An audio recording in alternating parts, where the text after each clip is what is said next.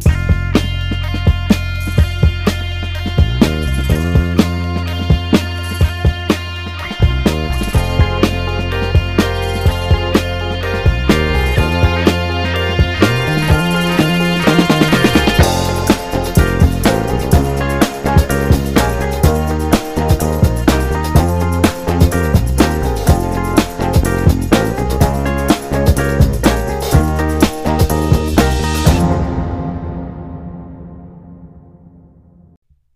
and welcome back to the Dropouts Podcast. I am Hunter, and I have the two of the greatest guys I've ever known in my entire life Statman, JT. What's going on, fellas? Man, I'm just glad to be back on the on the pod, man. Uh, yeah. missing missing old Corey tonight, but glad we was able to get Statman, who's uh, visiting. Uh, well, he's not visiting. He's I guess he's in Orlando. Yeah, Um, we are all in three separate locations tonight, but that's all right. Yep, yep. Yep. But we hey, we're still doing the pod, man, because we're dedicated. We are dedicated, and it's taken, you know, it's taken us a couple weeks, but we wanted to wait till after National Signing Day, which was exciting. Statman, he was he's in Orlando, uh, as JT said, went to the Hawks or uh, Magic game, which actually ended up being a lot closer game than I gave it credit for. Pretty good game.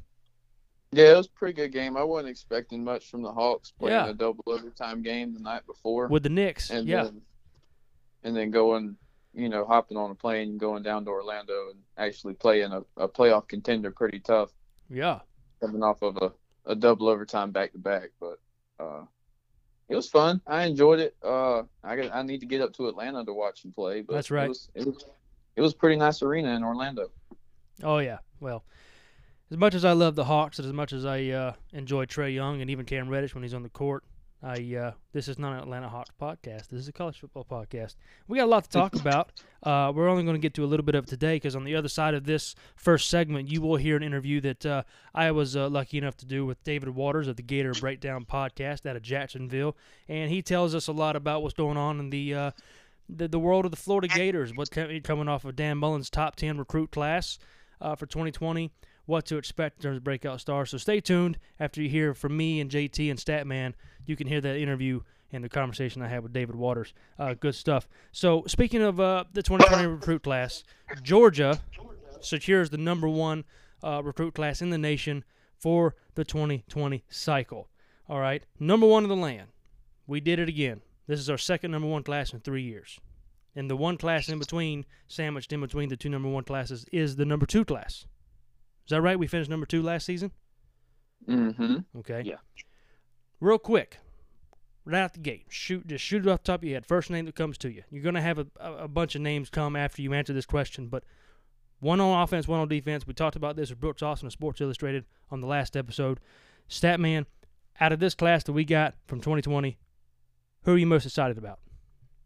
Um, I'm pretty pretty doggone excited about Jalen Carter. Uh, Yeah. you know, he's getting comparisons to like Ndamukong Suh and Aaron Donald and guys like that. That's that's pretty doggone exciting to think about. Especially considering the fact that he hasn't been playing football for very long.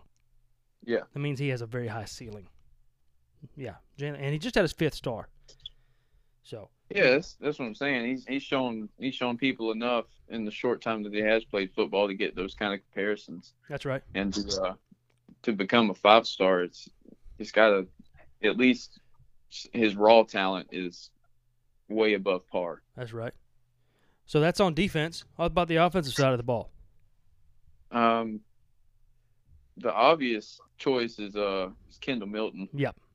For me, I mean, just watching him run, he reminds me a lot like a, a lot of Todd Gurley, and uh, it's, he's only gonna get faster and bigger. Yeah, I think he's already gained like 15 pounds. So Yeah, 11 Um, pounds was what he's gotten so far. yeah, those those two guys are the two that I'm most excited about seeing. JT, you got two, one on offense, one on defense. Most excited. Uh, I think Statman kind of kind of stole me on on Jalen Carter. Um, just you know, just his athletic ability um, is uh, is is crazy, man. Um, I think he's going to be a force, really, uh, right off the gate.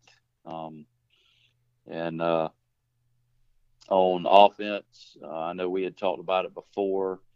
you know, the kid being possibly redshirted. Um, as a quarterback, Carson Beck. Uh, you know, I'm not. Mhm. I'm not real sold on the on the redshirt thing. Um, you know, from everything that I've been reading, uh, would it be smart to do that? Possibly, but uh, from everything that I've been reading, man, I mean, he's they're really they're really impressed for him. He's made the transition pretty easy, and it helped, of course, you know, that he got there early and got to practice with them, you know, for the uh, Yeah. Sugar Bowl practices.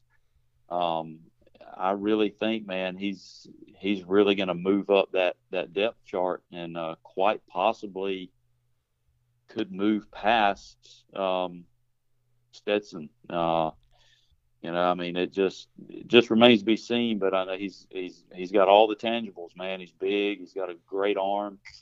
Um, seems to be, you know, pretty pretty well off, you know, upstairs as far as you know, grasping stuff and plays and all that kind of stuff. So Yeah. you know, I'm kind of, I'm, I'm really, I'm really kind of excited to see him, you know, and what what happens with that. I have no doubt that he's going to be QB two. That's just that's just how I feel about it. All right, so what you, you said defense? You uh, he kind of stole you on Jalen Carter. Who did, did you say already say somebody on defense? Yeah, well, I, I went with Jalen. Kinda Carter. echoing I mean, Jalen Carter. just- yeah. I mean, that's just, I, I mean, I just think he's, I just think he's going to be a beast, man. Yeah. I mean, yeah, he is. uh, I, I saw a video of him dunking, and yeah, uh, uh, they, you know, it was like, is this Zion Williams? No, it's Jalen Carter. yeah, he's an athlete, man. Very good athlete. Um, Yeah. For me, I think on defense, and this is kind of a name that I, I have I've loved the kid since he were, he committed to Georgia. Um, he's kind of fell through the cracks just because of the massive amount of talent that Georgia's brought in, especially on the defensive side of the ball. I'm really excited about Kelee Ringo, but it's not him. I'm really excited about Major Burns. That's not my pick either. I'm excited Yeah. about Jalen Kimber. I think he's going to Yeah. come in and he's going to. He's probably won't play often this season. He'll probably redshirt, but you're going to hear his name come spring ball because Yeah. he has a tenacity to him and the way he plays the cornerback position. You'll see why he was so heavily recruited by Georgia, and he's been a lot. Kelee Ringo, Kelee Ringo was another one. I mean, Yeah. uh, you know, I, just he's he's he's a freak too. He is. yep. But there, we are so loaded at the defensive back position with Tyrique Stevenson, and you got Eric Stokes, and you got DJ Daniel, and then you know just a plethora of others that's there and ready to play. And, I, and you still got Tyrique. Or, um, I'm sorry, I already said Tyrique Stevenson. Um, Campbell, Tyson. Uh, yeah, Tyson Campbell. Is it Tyson Campbell? Mhm. There's so many. I'm forgetting now. So we, we've got a lot of talent there at defensive back. Uh, as far as offense goes, Statman already said it. Kendall Milton is one I'm excited Yeah. about. But I got to be Yeah. honest with you guys, he- he's not a name that really gets is getting tossed up a lot in terms of offense right now. But I'm excited about Justin Robinson. Yeah. He's already been on campus. He's turning heads. He's been a great player. Uh, much is being made about Jermaine Burton for good reason because he is a Mhm. fantastic cor- uh, wide receiver. Arian Smith, I looked for him to contribute to, but for some reason, I'm just Justin Robertson. Whenever he he he was one of the first to commit to Georgia in the 2020 cycle and stayed solid throughout the entire process. Like there was never a doubt Yeah, he was coming to Athens, and I think he's just he's going to be a stellar stellar wide receiver. Maybe not 2020, but eventually 2021, 2022, he's going to be a big time contributor.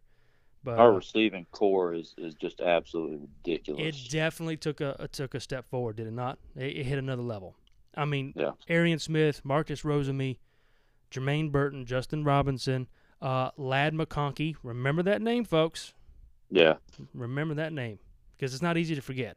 Ladd McConkey. I kind of like I kind of like McConkey. McConkey. Yeah, It's just something about saying McConkey. yeah, yep. And then of course you get the Darnell Washington, that's in there. You got Tre' McKitty, uh, who come who uh, transferred from Florida State. So you know, and that's that's among the other tight ends, John Fitzpatrick and Rylan Goat Goody that we already have on campus. That's already been in the system. So Mm-hmm.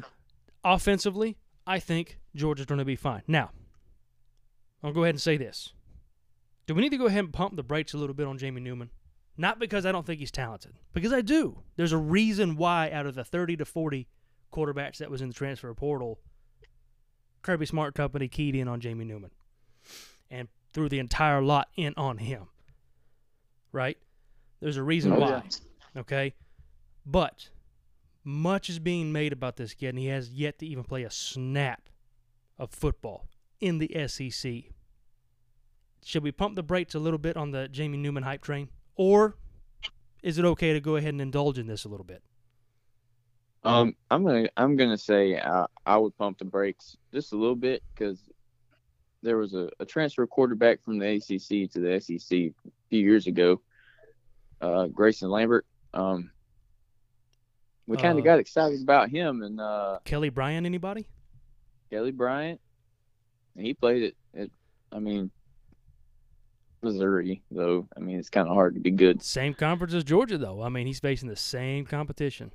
You know? Yeah, I mean, I, I think I think he'll be okay. He'll be serviceable. I think he'll be better than Grayson Lambert, but I don't think he's I don't I don't think he's gonna end up in New York at the end of the season. You know what I'm saying? But Yeah. I mean, I'm I'm excited to see what he has.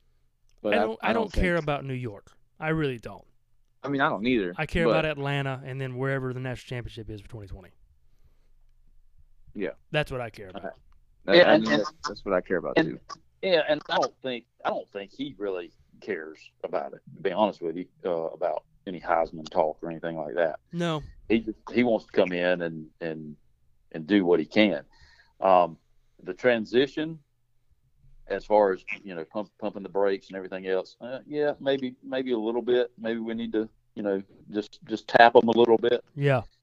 because he's he's never seen anything like what he's going to see in the SEC. I mean, he's just he's just not gonna he's not gonna see that. Um, do I think he can handle it? Yeah. Um, his size, arm strength, everything. I think the kid's pretty smart. Also, um, I think he can grasp, you know, stuff pretty quick. Um, but uh, it just you know it just remains to be seen, man.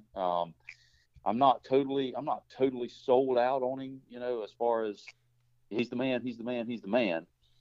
Um, it just uh, you know just remains to be seen. He's he's got he's got the size, he's got the arm strength, he's he's he's got all the he checks all the boxes, um, pretty much, you know, as far as as far as that goes. Right. Um, but you know, I mean, what kind of offense are we going to be running? You know, I mean, that's that's another thing. Nobody, Kirby's not really saying much about. it. Well, Kirby's not going to Um, say anything. I mean, do you listen? And I'll ask this question to you guys, and I think you you both know what the answer is when I asked it. Of course, Kirby's not going to say, "Yeah, man, we're going to open up the spread. We're going to be a spread Yeah. RPO." He's not going to tell you that. Eh, no more than he's he's ever. Kirby does not show his hand. And Oh, no. at first, you know, there for a long time, I was like, man, that is really annoying because I want to know what's going on. But I'm not entitled to that. So whatever, he can say what he wants to say. There's no way, no one is going to convince me, to include Kirby Smart, that regardless of what he says in any press conferences, that he's not going to open up the offense and back away from it when you're recruiting the kind of wide receivers that you're recruiting, the kind of tight ends that you're recruiting, the kind of offensive linemen you're recruiting, and now the kind of coaches that you were paying millions of dollars for in Todd Monken and Buster Faulkner. Hmm There's no way you're telling me we're still going to stick with the smash mouth ground and pound. It's not going to happen. It's yeah, it's going to be it's going to be a change. Right. Uh, it's not going to no be. doubt. We're not throwing the ball 50 to 60 times like Mike Leach did back in when he played or when he coached Texas Tech. That's not happening. But we're also not going to completely abandon the you know a passing game. We're going to go vertical. We're we're not going to stick with the same formula that we stuck with in 2019 because Kirby Smart, no pun intended here, is smart enough to know you cannot continue to do that and win at the level we need to win at. We got completely Mhm. boat raced in Atlanta, right? And it was because of lack of offense. Now, Yep. he'll tell you we ran the same plays. Yeah, maybe so, and we did, not with the same type of athletes. But now we got No. George Pickens coming back, who many are saying is going to be a thousand yard receiver, the first thousand yard receiver we've had since Terrence Edwards. That's a long time ago, fellas. Mm-hmm. You know, Yes, it so was. I'm excited to see what's happening now. It's my opinion on Jamie Newman. I, I think, yeah, we definitely need to pump the brakes a little bit because right now we just don't know. But I just, you ever just get a feeling like, wow, you know, this just feels different because there's just not a lot being said outside out of Georgia about Jamie Newman, even Kirby Yeah. Smart. He's he he has complimented Jamie Newman's maturity and how this was very much a business decision. He didn't he wasn't interested in the recruit process. He he was very mature and very methodical and professional about this decision and what he wanted to achieve. Right? He was Mhm. highly uh, sought after when he hit the transfer portal. There was many schools that wanted him, Oregon being being one of them. You know, so I think like Jason said, JT said, he checks all the boxes and then some. He's got the athleticism, he's got the size, he's got the arm, he's got the accuracy, he's got the the mental acuity to adjust to this kind of what kind of offense we're going to be running. And now, because I know what you said earlier, he didn't face the kind of defenses that he's going to face in the in, in the uh, SEC like he or he didn't face the defenses in the ACC like he will in the SEC. He also didn't have SEC quality talent on the offensive line or the wide receiver core or the running back core or really even the coaching staff. Not knocking that's not knocking the Wake Forest Demon Deacons, folks. I'm not. But let's just call it what it is. Georgia's a perennial playoff contender. Wake Forest is not. Right? So it stands to reason sir. we're going to see an elevation in Jamie Newman's game. We're also going to see an elevation in Georgia's offense. Now, all of that being said, gentlemen, here's a question for both of you, and I think we're going to spend some time on this because I want your honest opinions here because I'm going to give you mine. This is the second number one recruit class that Kirby Smart has gotten in three years. Okay? Is it now more than ever time for Kirby Smart to put up or shut up? The clock Uh, is the clock ticking on Kirby Smart if he can't get this done. And what what what do we say when? Like what what time frame? Is is 2020 the year national championship or bust or is it 2021, 2022? Where are we at with this? I think if uh if it doesn't happen this year, it's it's got to be by next year. At least you know getting back to that 2017 thing where you're playing for it. Right. it that's got to happen pretty doggone soon. Yeah, I mean, because it's not that we're not competitive. We're being competitive, and look, let's just call it what it is, folks. I'm not a fan of a coach getting fired in a five-year time period. You got to give him at least five years, without question, right? Unless you just Yeah, do I something mean, I- weird. I think you should give. Uh, that's my whole thing with new coaches is you know they get ran out of town two or three years into it. right. Uh, if you're if you're bringing in a coach to turn around a program, you got to give him time. Mhm. And I think the steps that Kirby Smart has taken has, especially in the first couple years and the recruiting, uh, it's it's at least earned him another three or four years, in my opinion. Yeah, because originally when I had this conversation with somebody who who's uh, a listener of the show, but he's also a friend, you know, he kind of said the same thing that you just said that, that by next season. Well, actually, he said 2022. I was the one that said by 2021, if you can't have this, if you if you haven't won a, a national championship by 2021, with the talent that you have, not just in the 2020 recruit class, but the one from 2018 and then 2019, these classes are just packed to the gills with talent on in all stages of the game, right? Defense, offense, every position group, linebacker, cornerback, quarterback, running back. There's no reason why. And 2021, Kirby Smart is at least not in the college football playoff and competing for a national championship, if not winning the national championship. Because if I'm administration of UGA, right, I'm saying, hey, Kirby, listen, we're paying you a lot of money. We're paying your coaches a lot of money. We're spending almost $4 million on recruiting alone. We're putting in a $800 trillion football facility here, right? We need Right. to see something out of this. And I think that's reasonable by that time frame. I, I, I'll I'll say this. He, he it's time it's time for him to put up. I'll Agreed. Say that. Um, now, whether it's this year or next year, who knows? But I will say this: if we cannot at least contend in the national championship picture, those top recruiting classes are going to fall, They're going to start falling. Absolutely. and we will not be able to build depth like we are building right now. No. And that's when things are really going to start to go downhill. So, in order to continue to be competitive like that, we're going to have to contend year in and year out.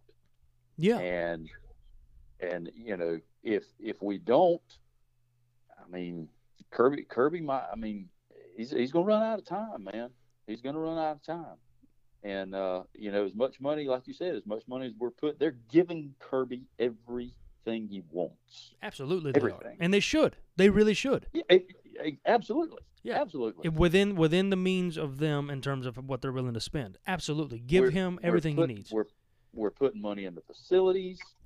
That brings in recruiting. hmm um, you know, things that that they uh, they do with the coaching staffs. I mean, that brings in recruiting. I mean, we we we've got we've got to do something. Without and question. we've got to do something pretty quick. And by, by something, I'm gonna go ahead and say it. By 2022, I've, I've I said 2021 originally. in My original argument, with- or not argument, my my answer to the friend that I was talking to. But I'll say this: by 2022, if there's not a national championship trophy in the, in the case in Athens, then I would think Kirby Smart's seat's probably gonna start heating up, and that's when you'll start mm-hmm. seeing these these number one, number two recruit classes. Let's just say top three recruit classes start to to decline a little bit, right? Because look I mean, at I think it's it's the same it's the same situation that uh, Michigan's going through right now. If that starts happening, hundred percent. uh, Agreed. Yep. Yeah. The only Yeah. difference is that Kirby exactly Smart's right. actually beating his rivals, where Jim Harbaugh just can't beat Yeah, Ohio I- State ever. I just don't want to. I it's to the point at Michigan where well, who else better are we going to find? And I don't I I don't want it to turn into that in Athens, but Mm-mm. you talk about the 2022 thing. Uh, I I think it would be time to to start, you know, thinking about it at least. I hate and I hate saying I hate having this conversation, fellas. I really do because I love Oh, I do too. Kirby Smart. Like he's my guy. If if you told me right now, hey, listen, Kirby Smart's gonna be in Athens for at least ten years, cool. I'm fine with that. Because you know what I truly believe, guys, in my heart of hearts, in my football football soul. You know what I believe? Kirby Smart is going to win a national championship with Georgia. Oh, yeah, he I will. just don't know when. I hope it's 2020. You know, because these coaches he's bringing in, these aren't chump coaches. These aren't guys that are brand new to coaching. These aren't first year coordinators. These aren't first year anything. Right? These guys know exactly what they're doing. And one Right. thing, and one thing that might give Kirby, might give him just a little more leeway, a little bit of time, as he is a Georgia boy, He is an alumni. Yeah. and you know he. They may work with him a little bit, give him a little bit of leniency here or there, um, but it's not going to be another Mark Richt deal. Um, you know, and I hate I hate saying that, but it's that we're just not going to put up with that because Right. we've already got a taste of a national championship game, which we, you know, was within grasp, Right. you know, just reaching for it and grabbing it, um, and you know, playoff, um, you know, contending SEC championships, um, being in the SEC championship three years in a row. I mean, Yeah. we're just we're not gonna we're not gonna settle for ten wins. Uh, that's not gonna cut it anymore. And that's sad. And- that's a sad state of affairs when that's but at the same time when you're recruiting the way Kirby Smart's recruiting, maybe it's really not that sad. I could say, "Hey, look, I'm not going to I'm not to scoff at a 10 11 win season. I'm just not going to do it. I'm Yeah. not going to scoff at beating uh, Baylor in the Sugar Bowl. You know, cuz that was a good quality win and a heck of a way to end the season, way better than we ended, you know, before with Texas in the Sugar Bowl. Yeah, no doubt. But I, I, I'm with you guys. I think we have to do Kirby. When I say we, I don't. I shouldn't say we. Kirby has to do something. I think Kirby knows this though. Kirby is so aware, and and that's the thing. I think he understands. Look, he's not going to say it, but hey, look, I got to do something. We have to do something, which is why you're seeing the kind of overhaul on the offensive staff. And a lot of Yeah. folks are pointing to this, the attrition that Georgia's faced, not just in the coaching staff right now, but also in in terms of players. Jake Fromm headed out to the NFL. Lawrence Cager's gone. Isaiah Wilson's gone. Andrew Thomas is gone, among others. Right? You got people. You got folks graduating. Okay. Defense is bringing back most everybody except for J.R. Reed and a couple others that are having to leave because of graduation. Tate Crowder, but Tyler Clark, who Tyler Clark. invited to the combine, which I Yeah, think is ridiculous. shameful. But and as far Yep. as but look at what we got coming back. Listen to the names: Azeez Ojulari, Monty Rice, Eric Stokes, Richard LeCounte, and then look Tyrique Stevenson, Adam Anderson, who is a monster and is apparently turning heads. The kids that's coming in: Mekhail Sherman, Mekhail Sherman, however you say his name, um, Major Burns, Jalen Kimber, Jalen Carter, Kelee Ringo. These are high pro. These are these are kids were five stars for a reason. I don't care what anybody says. And I'm looking at you, SEC East rivals. Stars matter. Mhm. So I, I want to talk about that too, folks. The star. It, uh, hang on before I get to there. Georgia has to do something. That's that's the small and short of it. So if you're an Auburn fan, you're listening to this podcast. If you're a Florida fan, you're listening to this podcast. If you're an Alabama fan, you're listening to this podcast. You're hearing it straight from the mouths of Georgia fans, rabid Georgia fans, passionate Bulldog fans that Georgia absolutely has to do something with these classes that Kirby's bringing in. And by something, we mean a national championship. It's got to happen. Maybe not 2020, not even 2021. But within the next three to four years, if there's not a trophy that says national champions in the trophy case at, in Athens, it's probably not going to bode too well for Kirby in, in the years after. If he can't get it figured out, one way or the other. I agree. Yeah. Mhm. Now, I I said this a minute ago, and this is conversation It's kind of off the cuff. It's not even on the script. Uh, do stars matter? I mean, I know it's not the only thing that matters, but they do matter, right? Well, I mean, there's there's a reason that they're rated that high, Right. and it's it's a combination of size plus, you know, athleticism and all that good stuff. Mhm. And uh, you know, camps attribute to that a lot of the time. A lot of these, a lot of these three stars, two stars, four stars, some of the lower four stars don't go to a lot of these camps. Mm-hmm. They also don't But- play in areas of the country that are considered high competition. Exactly. But you find the right the right three stars and the right lower four stars, you can you can build a team. So I'll say they don't matter as much as everybody thinks, but stars definitely matter because like I said, there's a reason that those guys are five stars. Yeah. Well, then and you look at guys like J.R. Reed, who was a two-star. You know, when he come That's- in and yeah, he's, exactly. he's an all-American safety. You know, developed because Kirby can develop. Believe it or not, folks, whether you believe it or not, he absolutely can develop. Look at DeAndre Baker, who was a three-star. Then he was a Jim Thorpe Award winner. That's right? what I was fixing to hit on, Hunter. Yeah. Um, was you know we, we we we definitely know that stars matter. I mean, if they didn't, they wouldn't have them. Um, and when they go to these camps, just like Statman was saying, you know these these are pretty these are pretty elite players that they're going against in these camps, and you know they get these ratings based on how they perform.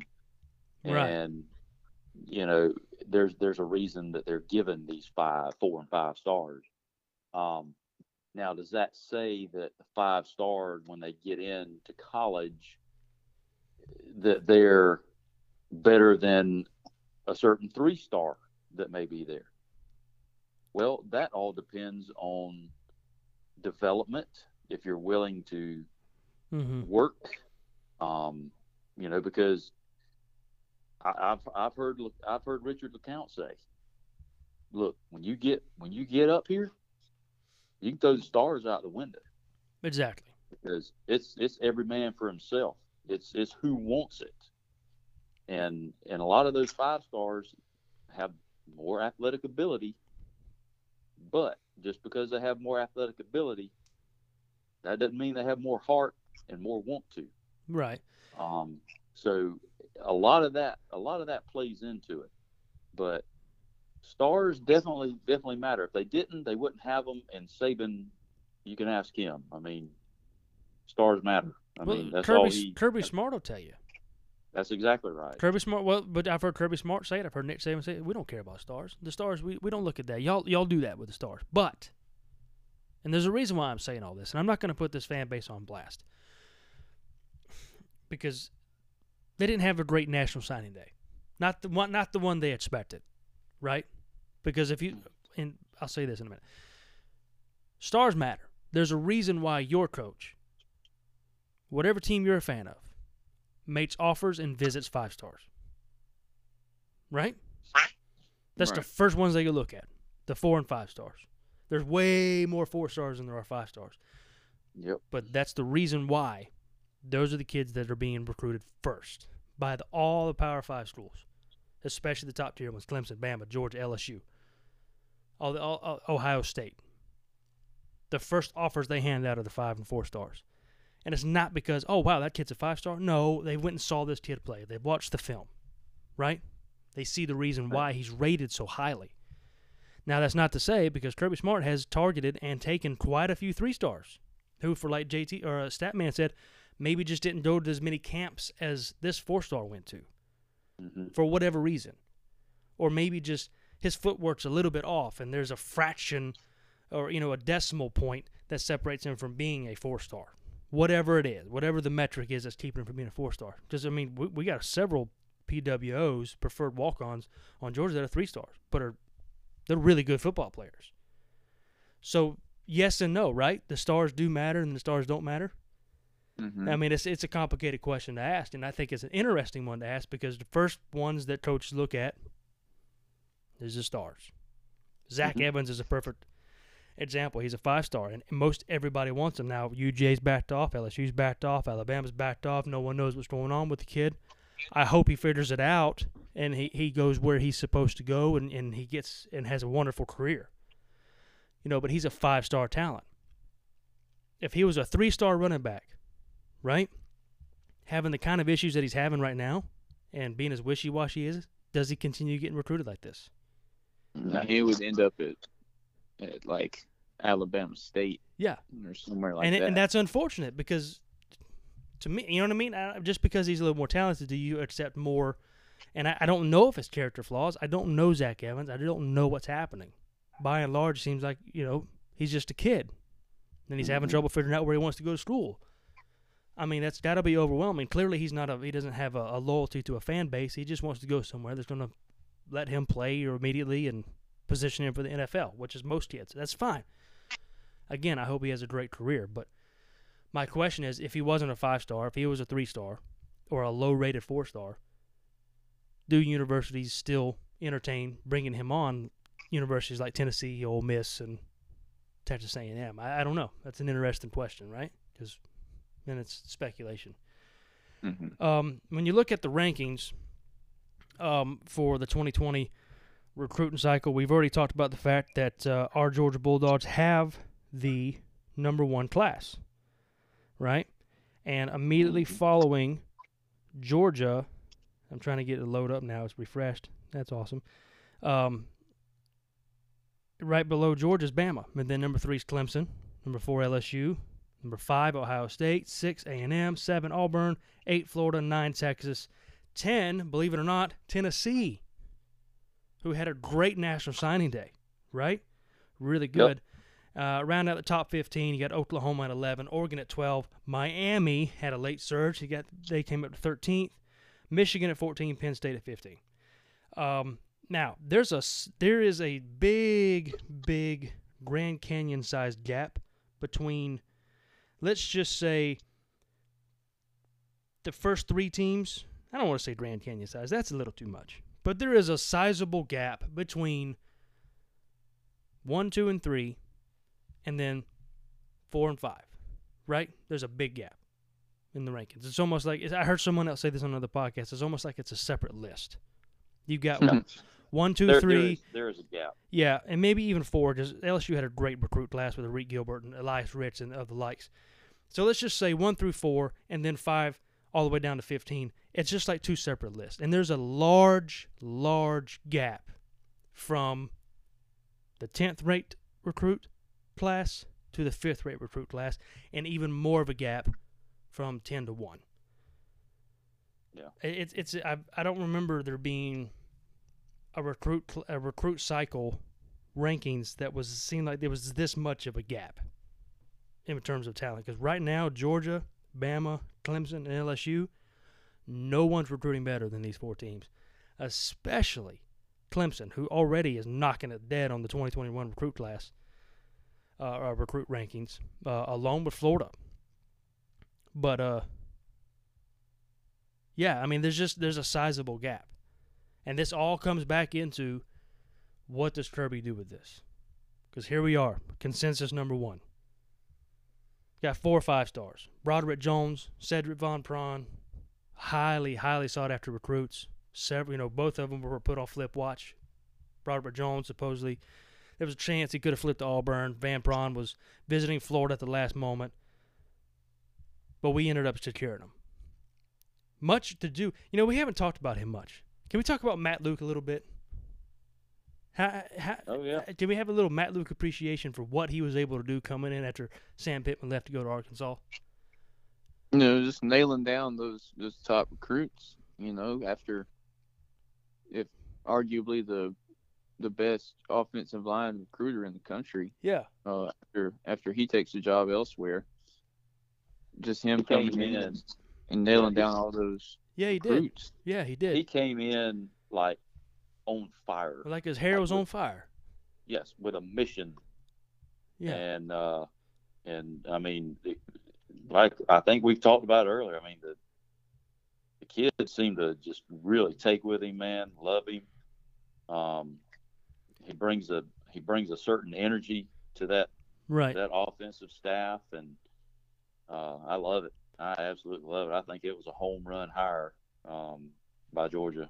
The other thing to consider too is this, and I want I want people to think about this. And I know Florida fans and South Carolina fans and Tennessee fans even because they want to claim uh, a string, not a stranglehold, but you know they want to say, "Oh, we're going to be a threat for the East." You know, Tennessee and Florida and Kentucky, and you know what? They may be. They and they probably are, especially Florida. Florida's going to be a they have a very very favorable schedule, and they return a lot of talent. They lose a lot of talent, but they also return you know a fair amount in terms of production. But I want you I want people to think about this. Yes, Georgia has a new offensive line coach. Yes, we have a new offensive coordinator. Yes, we have a new passing game coordinator, quarterback coach. We have all this. Buster Faulkner's on on there in, there.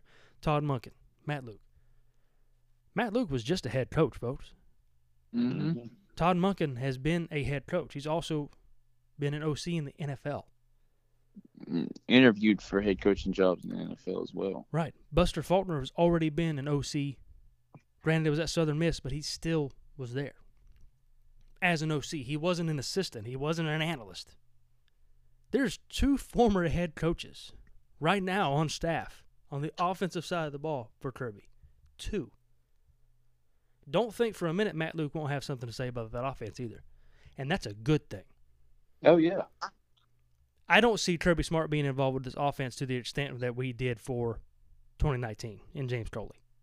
He'll have an opinion, sure. He won't allow, allow Todd Monken to be completely air raid. You know what I mean? He will not abandon the run, and you shouldn't. Why would you? Would that? Oh no. Well, listen to We're- the running back names: Zamir White. Georgia. Georgia never will run. Absolutely not with James Cook, Zamir White, Kenny McIntosh, Daijun Edwards, and of course our favorite Kendall Milton. I mean that's ridiculous. That that's our running back room, folks. yeah, I mean, and then you're giving Todd Monken, who is an experienced offensive coordinator, had one of the best offenses in the NFL. Right? Not not NCAA Division two. In the NFL, in the Tampa Bay Buccaneers, when he was the OC there. So now you're handing him the keys to this offense and saying, listen, look at all these players. You and Matt and Buster, y'all figure this thing out. Keep me updated. Of course, Kirby Smart's going to be involved, but Kirby Smart, what's his stamp? What's his mark? Defense. I, yeah. I'm, I will say if if the first play of the game of the first game they come out in an I formation and hand the ball off, I might I might put my fist through the TV. No, I'm fine with it. I'm cool with it. But uh, Don't show too much. You know, only you know what? Screw that. Show everything. There's fireworks. that's what I'm saying. Put- LSU put didn't the- hold anything back all year last Yeah, year, and look and where they ended up. Exactly right. And let's let's put college football on notice week one. Because we got a dogfight in week three, guys. We're going to Oh Tuscaloosa. yeah. There's a that's Yeah. gonna be We're going to know everything we need to know about the Georgia Bulldogs for the most part come after week three. I'm excited. It's going to be good. I think I think that's one of the things that irritated me most about this past season is with how bad the offense was. You had every single week somebody coming back that was at practice for that little 15 minutes and saying they were they were running plays we haven't seen all year, and Mm-hmm. then you got you got players saying, "Oh, we're gonna open up the playbook." And why not open it when you're when you're down to to a team like South, South Carolina. Carolina. Yeah.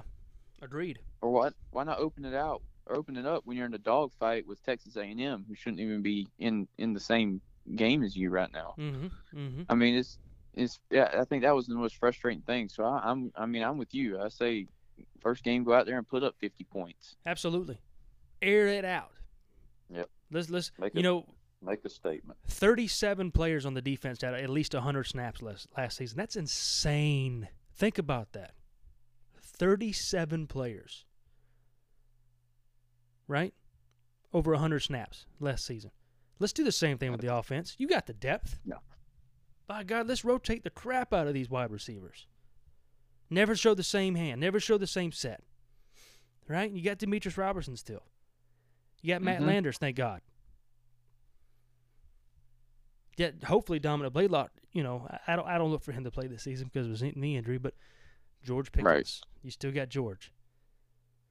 You know, And you, that's- yeah, You speak you talk about rotations. I hope that's one thing I hope Matt Luke doesn't have to do with this offensive line this year is no, make a ton of rotations like we did last year because I think Corey talked about it the last podcast I was on is there's there's nothing but zone blocking this year. mm-hmm. I mean, let's let's get some of those offensive line out in space and let them go run downfield and, and Yeah. knock somebody's head off. I mean, Well, we do lose Cade Mays, who was kind of that kind of offensive lineman, but you know, Right. we have some freshman talent coming in. It's just so hard for offensive linemen to play as a freshman, especially in the SEC, as Mhm. physical as it is. But, um, but yeah, guys, I enjoyed the conversation. We're gonna wrap things up Yeah, here man. and uh, let you folks hear from our uh, our friends at JD's Landscaping and then our friends at uh, Backwoods Customs. You'll hear their advertisements. We appreciate them being a part of the show and sponsoring us. And then on the other side of that, you'll hear our conversation with David Waters of the Gators Breakdown, where he talks about the Florida Gators and what the expectations are for that team come 2020. Uh, check us out on Twitter. Find us on Facebook. Subscribe to our podcast. Go check out our friends over at Bulldog Maven by Sports Illustrated, Brooks Austin and company. They do a great job with the coverage of not just recruiting, but just well, all the goings ons in, in the world of the Georgia Bulldogs, to, to include the Hoop Dogs, who are kind of having some troubles here and there, but uh, you know they- have flashes of brilliance, and then they get really good leads and then blow them. So, but uh, go go check out our, our friends over at Bulldog Maven and Sports Illustrated, and uh, SEC Nightly, and check out Brooks Austin's page where he um, he breaks down film of players. Right now, he's doing this really cool series where he's taking a player and he's showing the film of that player and their NFL counterpart, a person he thinks uh, resembles our our player in, in terms of the NFL game. Like right now, he has a he did one on Jermaine Burton, and he talks about who he thinks his game is modeled after of a player who's already in the NFL. So check out really cool stuff, man. Really great stuff. Again, we we appreciate you listening to the dropouts. Um, JT, say bye to the people. Hey man, enjoyed it. Looking forward to the next one. Uh, everybody, you just uh, live life to the fullest, and uh, as always, go dogs. Mm-hmm. Stat man. I, I have to apologize, guys. I don't have a fun, fun, cool, fancy stat for you tonight. That's Uh, all right. You you you just you being here means everything. well, I appreciate it. Uh, but uh, peace out, everybody, and go dogs. That's right, guys. Love and light. God bless. Go dogs. See you next time.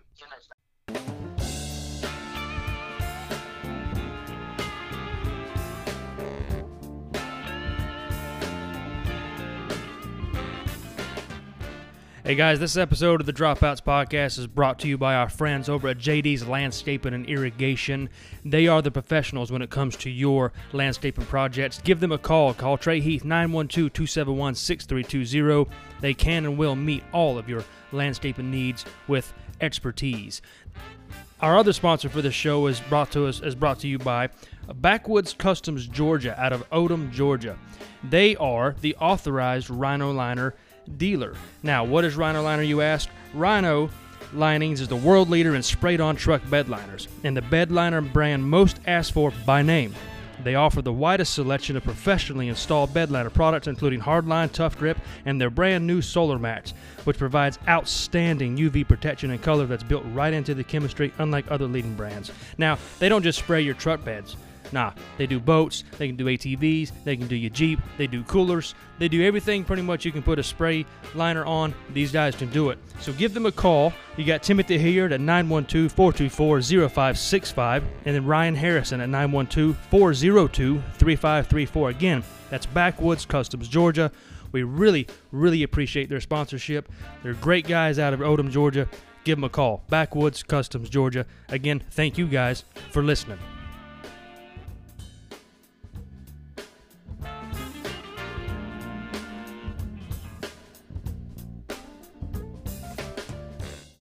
Well, hey, friends, welcome back to the Dropouts Podcast. I am your humble host. I am Hunter, and I have on the phone with me the one and only Mr. David Waters of the Gator Breakdown Podcast. Mr. Waters, how are you, sir? I'm doing good, dog. Doing good. Ready to uh, talk some football. Yeah, absolutely. And specifically, we're going to talk some Florida Gator football. And uh, you are a Florida Gator fan, yeah? Absolutely, absolutely. The uh, the passion for the podcast comes from being a being a fan first, so, uh, and uh, it that's how it really all come together. You know, there was not a lot of Gator coverage the way I wanted it out there, so I just decided to decided to start my own, and uh, uh, it, blew up from there. So yeah, yeah, but everything starts with the uh, the passion of, uh, of being a Florida Gator fan first and foremost. Hey, I hear you. Congratulations on all your success. By all by Thank and large, it seems you have one of the more popular uh, podcasts about the Florida Gators, and uh, we just want to thank you for taking time to be on this podcast, The Dropouts, which is primarily we're Georgia fans, so we can be friends. See, this is it. Georgia can. fans and Florida fans can be friends, folks. This can happen. And it's funny. The funny story about that is, uh, I was born in Jacksonville, but uh, yeah, my, my parents moved to southeast Georgia, Waycross Blackshear area. Okay. Uh, when I was uh, when I was when I was young, so I went to high school. I did middle school or elementary school, middle school, uh, high school uh, in Pierce County, Blackshear, Georgia. So that's where I went. I went to Georgia Southern, but I was raised a Gator fan. All my family's from Jacksonville. I was raised no other way. Uh, you know, my, my dad got kind of um, kind of sick before I, when I was making my college decision, so I wanted to stay close to home. Yeah, I uh, went to Georgia Southern, but my love for Florida never uh, never went away, uh, and it's now turned into uh, Gators Breakdown. Hey, that's good stuff. My uh, my wife is actually from Pierce County. We are a good 45 minutes from that location. So, see, yeah, that's a small world. All right. Yeah, I mean, all my best friends are Georgia fans, so believe me, it's uh, I'm used to the I'm used to the Florida Georgia rivalry. There's nothing else like it. That I, I agree. There's nothing. There's no other rivalry. I don't care what sport you look at. Maybe Duke, North Carolina, North Carolina in college basketball, but as far as rivalry goes, there is no better, and there's none more fierce. Also, but let's get into this about because Florida just had a stellar recruiting class and top ten recruit class in 2020. Tell us about this 2020 recruit class and who is the highlight recruit if you could if you can name one because there was just so many talented ones: Gervon Dexter, Derek Wingo, Xavier Henderson. But who do you expect to contribute early as a freshman out of this 2020 recruit class? Yeah, first, uh, I will start with uh, the highlights. Definitely five star Gervon Dexter, uh, Florida's first consensus consensus five star yep. uh, recruit since CeCe Jefferson and Martez Ivey all the way back in the 2015 class. So uh, neither one of those guys really lived up to the five star billing. But I, I'm a big believer in the stars matter uh, motto and going for recruiting for the most part. And you know, it was big for Florida getting Dexter. yeah, six six um, six six and a half, 286 pounds. Feels a big need for Florida along that defensive interior, uh, and a player uh, that he'll force offensive lines to, to account for him. He can play interior. He can get on the edge if he needs to as well. He can rush the quarterback from either spot. So, you know, I expect him to get better as he's really only played uh, a few years of football. He has he doesn't have a lot of experience uh, playing football, so you know he has a lot of room for growth. Uh, even rated as a five-star prospect already, still a lot of room to grow. So he's the highlight of the class. But two guys I really expect to see playing time because of depth on the uh, offensive line are Isaiah Walker and Josh Braun. Uh, I do think they'll uh, I don't think they'll push for starting roles, so, so, to say, but you know, we all saw the Gators struggle run blocking last season, really struggle to get that run game going, and uh, really struggle at the right tackle position. So the offensive line, uh, I think they take a jump this coming season, but I don't know how big of a jump. So I see these two getting some early playing time because of a, a lighter schedule for Florida, and then by the end of the year, those guys getting some playing time.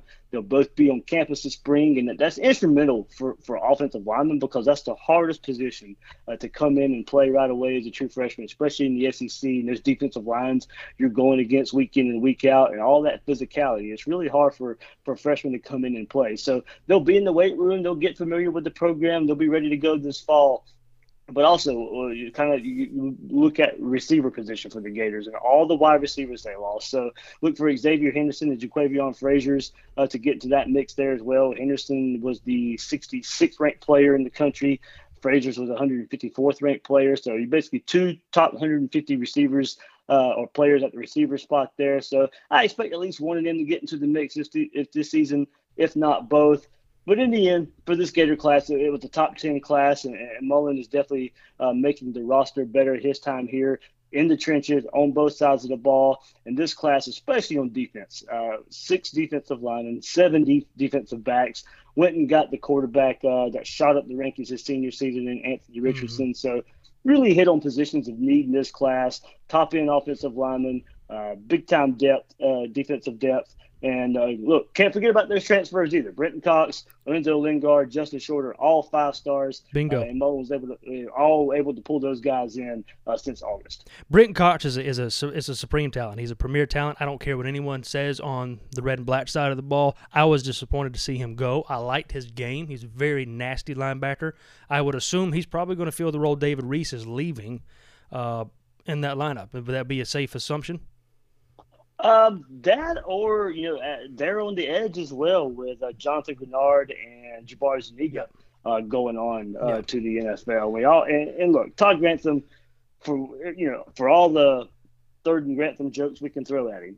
Uh, he's oh, been yeah. able to he's he's been able to find a pass rusher his first two years at Florida. Jachai Polite uh, two seasons ago. Jonathan Greenard, Jabari Zuniga this past season. Florida almost had 50 sacks this past year. Um, but you know You've got to get better in those big games. Didn't have a sack against LSU. Didn't have a sack against Georgia. Right. So you know, the, while he is getting his defense to accumulate sacks, you got to get better in the big games. So you know, hopefully it takes a transformation like a five star type of talent uh, like Cox uh, to go out there and be able to show up in the bigger games uh, in the season. Because, like I said, Florida's had no problem at sacking the quarterback. It's just when they've been able to, to do it and really missing it in those big games. Right. And you already mentioned these two names uh, in Lorenzo Lingard, the five star transfer from Miami, and then Justin Shorter, who transferred in from Penn State.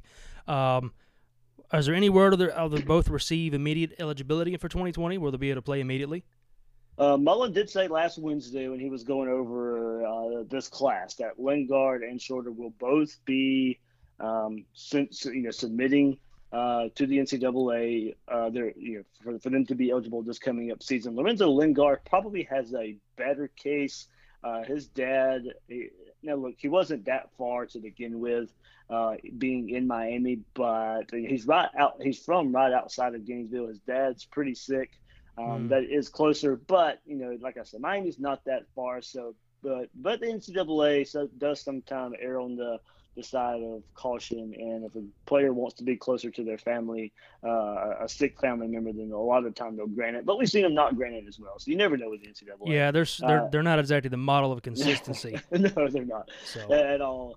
And then Justin Shorter, uh, I find it hard uh, for him to be eligible. Um, maybe if they try the route with some of that Penn State stuff that come out a, a few weeks ago with all yeah. the bullying and all that stuff, then maybe if they're pushing that route of it, then maybe. But we didn't really hear uh, about that when Shorter entered the transfer portal. Uh, we didn't necessarily hear that would be the reason why. And then this story comes out a couple weeks later. So you know maybe there's something there that's not, that's not too far public, but that's not much different than uh, you know Cox um, trying to get eligible last year. That was even a different situation. He left Georgia in August, and to me, there was no way he was going to be eligible to play for Florida uh, just a couple weeks uh, yeah. and, and, get ready for that 2019 season. It would send the wrong message if players are able to leave their program in August and go play somewhere else just a few weeks later in the same season. So, uh, but you, just like I said, you never know what the NCAA is going to do, and mm. we'll see how uh, Florida pitches uh, pitches the, the reasoning for these guys to be eligible. So if for whatever reason Lorenzo Lingard does in fact not get eligibility, because again, you just it's hard to speculate this with NCAA. We know Dameon Pierce is on the on the roster. Besides him, is there another running back that could step up and be used in 2020? I, I, want to preface this by saying it doesn't matter who's back there right now if this offensive line doesn't play better. Uh, Florida had, an, to me, a really good back last year in La'Mical Perine. Mm-hmm. Just wasn't able to get going because of the offensive line. Dameon Pierce, as you just mentioned, I also think is a really good running back. But, I mean, this offensive line didn't do these guys any favors last year. Right. You got four to five starters uh, from last year return but I don't think Jean Delance gets his starting role back at, at, the right tackle position unless he really improves this spring and, and fall camp. Now, it, don't get me wrong, uh, the whole offensive line can improve, but there's young pieces that Sparta started to fit in yeah. uh, late last season with Ethan White and Richard Gouraige, and we really saw them play their best game of the season as, as far as running the ball against Virginia in the bowl games, and maybe that's a glimpse into some of the improvement we'll see from Florida coming up in 2020. So, you know, we'll see uh, with Ethan White, Richard Gouraige, uh, while you know, either fit in the guard spot or, or Gouraige either to tackle or guard, depending on what happens with Stone Forsythe uh, and what side what side, what tackle spot he'll be at. Uh, Brett Heggie returns, but he'll probably more than likely be at center next season. So um, I, I think a lot of the running game is really prefaced by what the offensive line can do and how big of a jump they can make. But I do look for Pierce to be the main back. But to, to me, the biggest question for Florida's running backs are can Malik Davis recover from uh, from a disappointing season last year? He had a dis- disappointing third season last year. He got injured both in 2017, 2018. He showed a lot of promise in 2017 as a true freshman, but hasn't looked the same since. He dealt with fumbling issues early last season and just can never find his groove again. So uh, after those two, we'll see if Lingard you know, gets eligible or not. Uh, but in who's going to break out between Iverson Clement and Nay'Quan Wright. Neither were really able to play much last year uh, and be looking to make some noise in the spring. So to me, but right now, uh, if you had to label it, it's Dameon Pierce and then everyone, everyone else until somebody else can prove um, that, that, they can be a, a, capable second back. Speaking of running backs, and th- this is a name that most everybody is familiar with, whether your school has been attached to him or not. And up here in Georgia, Athens, and, and, and, surrounding areas, this has been a name that has come with much chagrin to Georgia fans. Zach Evans, and I have to only I have to mention him because I want to get in on the fun here with UF because you guys have kind yeah. of flew under the radar with him a little bit. Um, but where is UF in regards to the Zach Evans saga? Because his name is now is being tied obviously to Texas A&M, to Ole Miss, now University of Tennessee. But it also seems like as of late UF is making a late push. Is UF back in it with Zach Evans? Uh, I think so. There was um, some rumors going around a couple of weeks ago before signing day that he was going to visit Florida the final visit weekend, uh, you know, b- before National Signing Day. That visit didn't happen. Uh, Mullen did visit in home with him. I think about two weeks before that. Uh, I think the the first the first week where um, uh, coaches, no, my bad. It was the second week coaches were able to start visiting recruits again after the new year. Mm-hmm. Uh, so uh, Mullen went in home with Zach Evans, and uh, about a day or so later, we had heard uh, that it wasn't going to happen. That he wasn't going to visit Florida. Either Florida had decided to move on, or either he decided to move on. That was not clear at all. But it does seem that there's still the possibility out there. It does, uh, from everything I'm hearing right now. Uh, he'll he'll visit in March, but we all know how quickly um, the story changes with Zach Evans. But it looks like the plan right now is for him to visit in March uh, sometime, and then I, I, think if the visit happens, I think Florida puts themselves in really really good shape uh, to land his services. But as I said, you, you know you never know. The story seems to change every 15 minutes with Zach Evans. Yeah. And uh, look, it, look, it, it, wouldn't surprise me, right? It wouldn't surprise me if he's uh, one of the first players out of high school to sit here and maybe, and, and this is kind of a joke, but maybe the first player to make his announcement that he's going to go play in the XFL and forego college. hey, you know what? Why not? Yeah, know, I why mean, not? it- you just never know uh, with, this guy. And like, that's not to say he's a bad kid. or No, like no. It's just, it's just the, the kind of the circumstance that we know. Uh, there, there seemed to be a dust up with a coach there in Texas, and then sent his national letter of intent to Georgia. Yeah. Uh, Geor- Georgia decided not to move forward uh, with it, maybe based on some of that trouble uh, off the field. But you know, it's not to say he's a bad kid or anything like that. I, I don't really know. It was a bad situation. It was a bad one-time event uh, back when we, we here in December uh, when I, I think it was like a playoff game or something where him and the uh, the rumored of him and the coach uh, Mhm. maybe getting into an altercation. But besides that, you know, I, I don't know enough to, to, to label the kid uh, a bad kid. I don't want to put that that label on you know any 17, 18 year old kid right now. So we'll see where it ends up. I know Florida would like like to have him on the roster, uh, a five star running back and, and that talent because we really have never seen Dan Mullen with that type of running back. Even No. dating back to his offensive coordinator days under Urban Meyer. Yeah, you can say Percy Harvin, but Percy Harvin wasn't a true running back. He was a five star talent. He took handoffs in the backfield, but he wasn't a true running back. So it, it'd be nice to see what Dan Mullen could do with that style and, and, and that stature of a running back. I, yeah, I, I, I'm like you. I, I, I don't have a judgment on the kid. I hope he figures out whatever it is he needs to figure out, and he, he goes what's best for him. So you know, and it's been, it's been an endearing recruitment saga for with Zach Evans, to say the least. It's been one of the more endearing ones I've ever seen. Um, yeah, it's, it's, it's crazy. Oh yeah. So Dan Mullen has done a great job so far with, with his staff, and what I mean by that is a staff continuity. He hasn't had a whole lot of a turnover when it comes to his staff. Now Todd Grantham has come up twice now with two different teams, once with the NFL with Cincinnati, and then now more recently with the Mississippi State uh, opening that Mike Leach filled. But how important has this staff continuity been for Dan Mullen when he is on the recruiting trail? Uh, I think it hurts and helps uh, in, in some respects. I think, uh, yeah, I, I don't think it. Uh, I think it helps more than it hurts, but I do think there's two sides to, to the story. I, I think it really hits home with offensive line coach John Hevesy and wide receiver coach Billy Gonzalez. Those two were out Florida during the Urban Meyer days with Mullen, and, and Mullen knows those guys very well. Is a machine with those guys. He he, he knows them. Uh, they know him.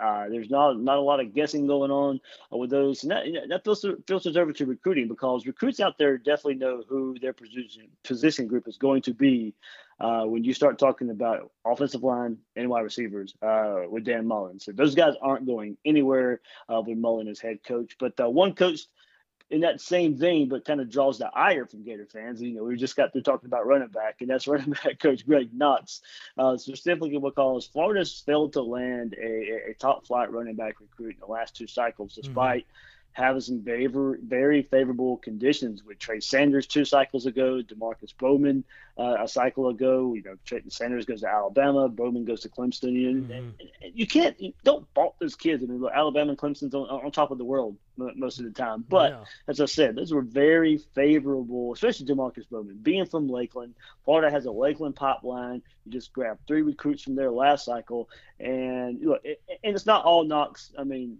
Bowman's mom wanted him to get away from Lake and get away from Florida, so there's not much Florida really could have done there. Bowman grew up a Gator fan. He, he should be wearing orange and blue, but sometimes life gets in the way. That's but right. you know, he, he, he failed uh, in gathering some other running backs as well. So you know that's uh, that's kind of just where it hurts. You, you would like to get the elites that you were supposed to get, but you still didn't get some other lower rated prospects you probably were in good shape for either. So right. and I don't blame him for you know going all in on Demarcus Bowman and then trying to get Jahmyr Gibbs late too from Georgia Tech. But, you know, went all in on those two guys. Didn't get either one of them.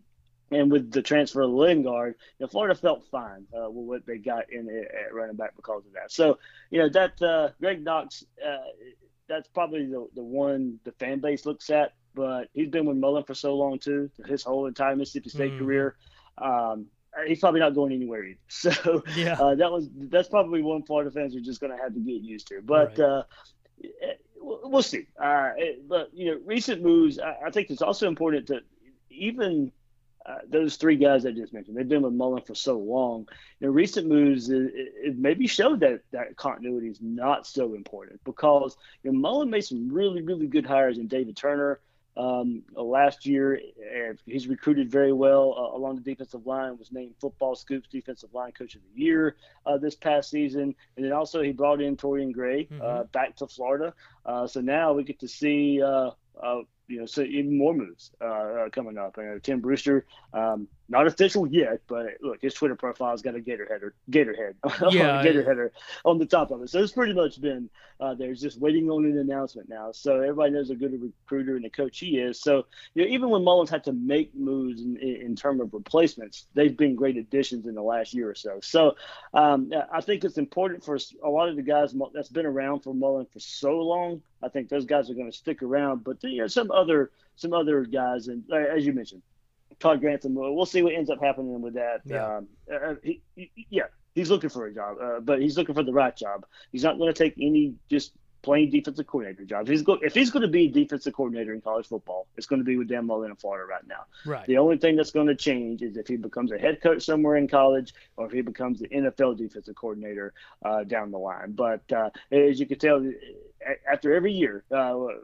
two seasons now, Florida's had to deal with uh, the rumors of Todd Grantham and, and, leaving Florida. So you know, we'll, we'll see uh, what Florida can do there to, to maybe shore that up in, in the coming years. But for right mm-hmm. now, uh, I, I do think uh, that there's two sides to that that staff continuity story. Well, sure. Um, it's let's talk some quarterbacks. It's probably a safe bet to assume that Kyle Trask will be QB one come the fall. Uh, much has been made about the fact that Kyle Trask is probably the most talented quarterback coming back in the SEC in regards to production, and the numbers support that notion. Uh, however, it, it's kind of become an interesting topic I've seen on Florida uh, fans' Twitter is could there be a quarterback controversy of sorts when you have the talent that you have behind him in Emory Jones and Anthony Richardson? Now, I know that Dan Mullen has alluded to using the two quarterback system before in the past. Do you see that happening, or is there a possibility you may have a legit controversy at quarterback this season at Florida? I don't think it's a legit controversy. Um, I think it's a safe bet, safe bet that that Kyle Trask is going to be the guy, and right. to me that should be the move. Um, but look, is the quarterback position ultimately better with a dual threat quarterback in the Dan Mullen offense? Absolutely. Uh, but that doesn't mean it's the best move right now. Uh, mm-hmm. As you mentioned, Trask set the world on fire last season uh, for Florida. Numbers we haven't seen from a quarterback uh, since Rex Grossman uh, in, in, the early 2000s. We, but he had no help from a running game. Everybody knew Florida was going to throw the ball. So you know, credit Dan Mullen and, and Kyle Trask for shifting in philosophy uh, and, and, still finding success. You know, Florida was yes, they were loaded at wide receiver, but you know Mullen's still a, a ground and pound coach at heart, uh, but still found success in, in, going with more of a passing attack good enough to win 11 games. You know, give LSU and Georgia a run for their money. That was only two Florida's losses, uh, only Florida's two losses of the season uh, there. But you know, so I give a lot of credit there because that wasn't the offense we thought we would see coming coming into to last year. Feleipe right. Franks goes down.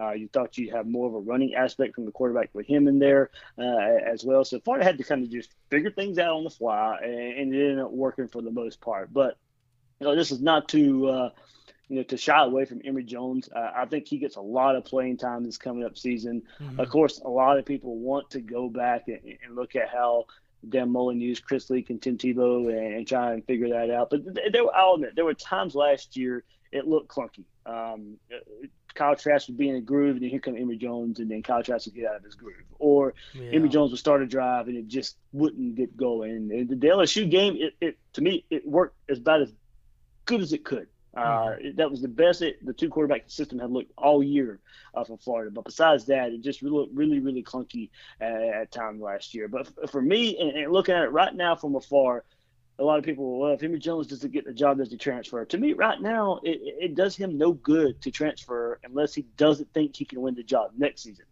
uh, you know, sit in this offense one more year because right now, if you transfer, you'd have to sit out. Yeah. And so you you might as well wait your turn. You'll probably be the guy next year. So sitting out, transferring and sitting out this coming up year doesn't really do you a whole lot of good. So you know, be around the offense uh, one more year. Be around these players one more year. Get more playing time uh, and be ready to fly uh, next season if that's the case. But look, uh, he could come out this spring and light the world on fire, mm-hmm. and, and he, he could be the quarterback. But right now, I think you know the first snap of spring. I think Kyle Trask is taking that snap, and I, don't think uh, I don't think he I don't think he looks back there. I do expect to see both quarterbacks there. Uh, maybe Anthony Richardson, of course. I, you know, the plan would be to keep his red shirt, play, sure. let him play in four get four games.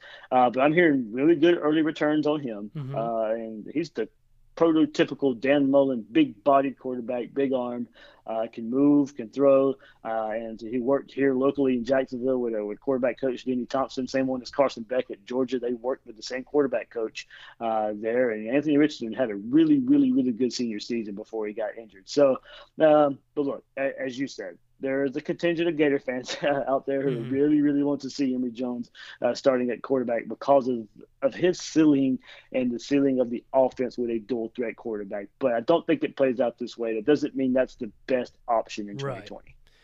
Speaking of 2020, there are lofty expectations for the Florida program after two 10 win seasons, 11 win in 2019.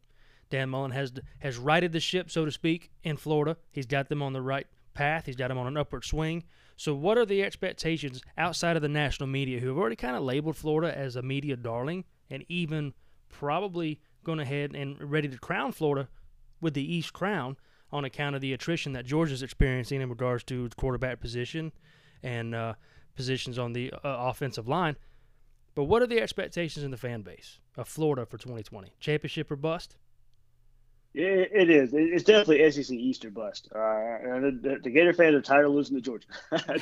I, I, I, knew that. That that one is there. That one is there. And I tell you that, that, that Florida Georgia game that, that, hurt Florida last year. Uh, you know.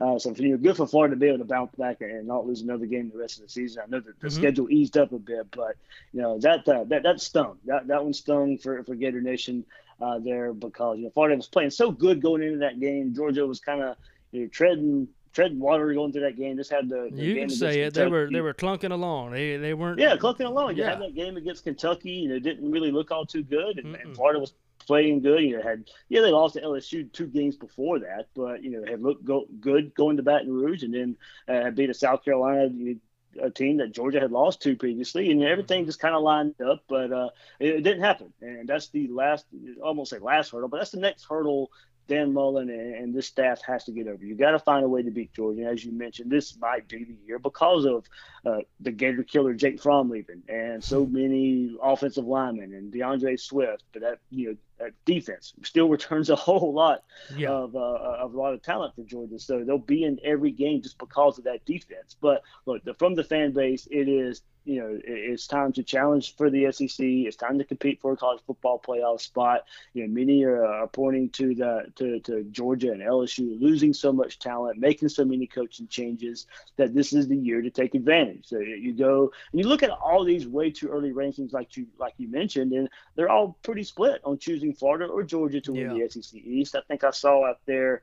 Um, somebody had compiled, I think, like 15 to 20 way too early polls, and Florida and Georgia were dead even. So it's it, you're in averaging all those polls together. So from the fan base perspective, this year this is a year for Florida to take advantage where they are returning their quarterback. You can still work in Emory Jones too. You can take it take advantage of so many other teams replacing their quarterbacks and coaches. I mean, look, not only not only are, are, are is Georgia and LSU losing their quarterback, Alabama's had, got to replace Tua as well. Mm-hmm. So you know, Florida does lose four wide receivers, uh, but half of that production yards returns with Kyle Pitts, Trevon Grimes, Kadarius Toney. Uh, La'Mical Perine, as I mentioned, was the best all-around back, but Pierce may be a better pure running back. And so uh, the offensive line, as I mentioned, has got to take that next step. And the biggest question on defense is how does Florida replace Jonathan Greenard, Greenard and Jabari Zuniga, the sacks they produced. Uh, Grantham, as I mentioned, great time, great time finding two pass rushers in his first two seasons. Uh, and they'll be looking at probably Brenton Cox to fill that role. But right. it's it for for Todd Grantham, you know, for Dan Mullen, as I said, overall as a coach is is to beat Georgia. But a lot of it is you know Todd Grantham getting his defense ready and, and producing in, in, those big games. Because you go back and look at that LSU and Georgia game, couldn't really stop LSU altogether. Not many teams could. Okay, you get a pass no. for that one, but but but the Georgia game.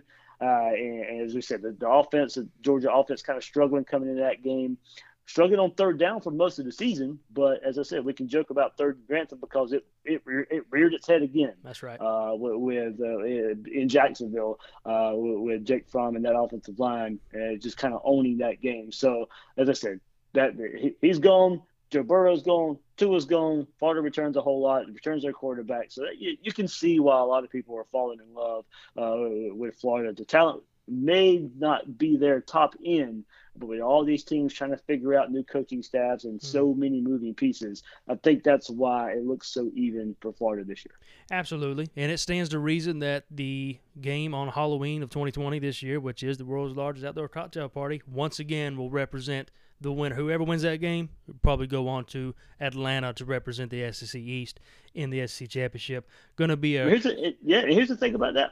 Florida has never been to Atlanta when they've lost to Georgia. Now this year could be different because Georgia's got that. You know, Georgia you know, has the harder schedule. Yeah, this year you're as far correct. as, Yep. uh, the West, you know, you got to play Alabama, got to play Auburn.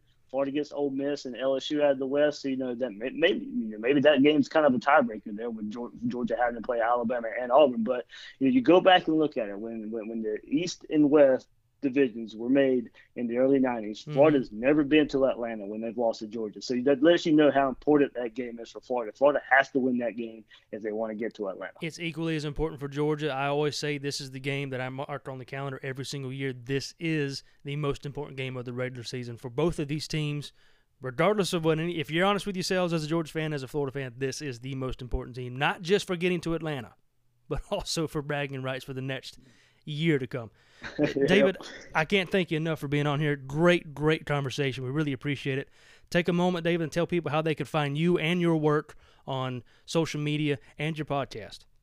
Yeah, everybody can follow Gators Breakdown at news4jax.com slash Gators Breakdown. Got a partnership with uh, WJXT Channel 4 News 4 Jax here in Jacksonville uh, there. So the podcast is hosted there, but you can also find it on all the platforms, all the all the podcast platforms out there. And everybody can follow me on Twitter at GatorDave underscore SEC for all kind of uh, Florida Gator thoughts, some live thoughts as well. I got to have some fun with Twitter out there, but uh, most people will follow can follow me. We'll get a whole lot of Gators coverage. Hey, David, again, thank you so much for the civil conversation. So, Gator fans, Georgia fans, take note. This is a possibility. You can do this. so, David, thank you again so very much for being with us. We really appreciate your time. And uh, I got to say it, man, go dogs. Thank you much. Go Gators. All right, man.